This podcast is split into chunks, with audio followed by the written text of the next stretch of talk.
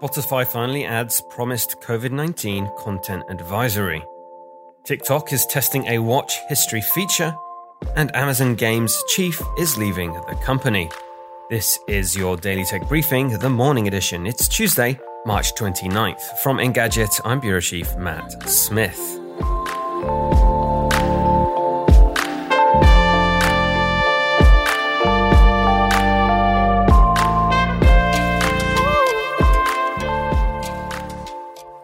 Your TikTok habits might vary, but I've sometimes pulled myself out of a fugue of lengthy viewing, hopping, and browsing on the social app, barely recalling what I just spent 15 minutes doing.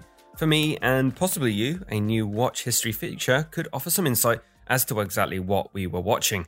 According to Hammond O, TikTok is testing a watch history tool to show you a list of videos that previously appeared on your For You feed, making it easier to rediscover clips and creators you may not have already liked or followed.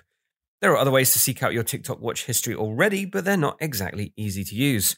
One method involves navigating to the Discover page, tapping search, entering an asterisk, and toggling on the Watch Videos option in the Search Filters tab. As is the case with random feature tests on TikTok, Instagram, and the rest, this might not make it to all users, but keep an eye on your For You feed anyway, just in case. The Amazon Games struggle bus had finally left the station, but now studio head Mike Frazzini is stepping down. On LinkedIn, Frazzini cited the desire to spend more time with his family. While there's never really a perfect time to step away from a great role, now is a good time, he wrote. Amazon Games has struggled over the past few years, notably with the cancellation of its Lord of the Rings MMO and the fiasco with its first AAA game, Crucible, which it eventually shuttered. The company has also been criticized for its policy of claiming ownership of employees' personal games that one engineer called draconian. One former game studio's manager had said some of Amazon's issues may have come about because Frazzini had no previous experience in the gaming industry. Amazon's MMORPG New World was one of 2021's biggest moneymakers on Steam. Spotify has finally delivered on its promise to add COVID 19 content advisory labels. You'll now see a tab for a COVID 19 guide when you visit podcasts and other content discussing the coronavirus. Tap it and you'll go to a section that points you to authoritative sources such as the World Health Organization, as well as trustworthy content from the likes of The Guardian and the BBC.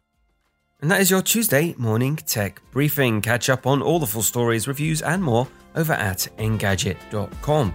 Thanks once again for listening, and I'll be back tomorrow.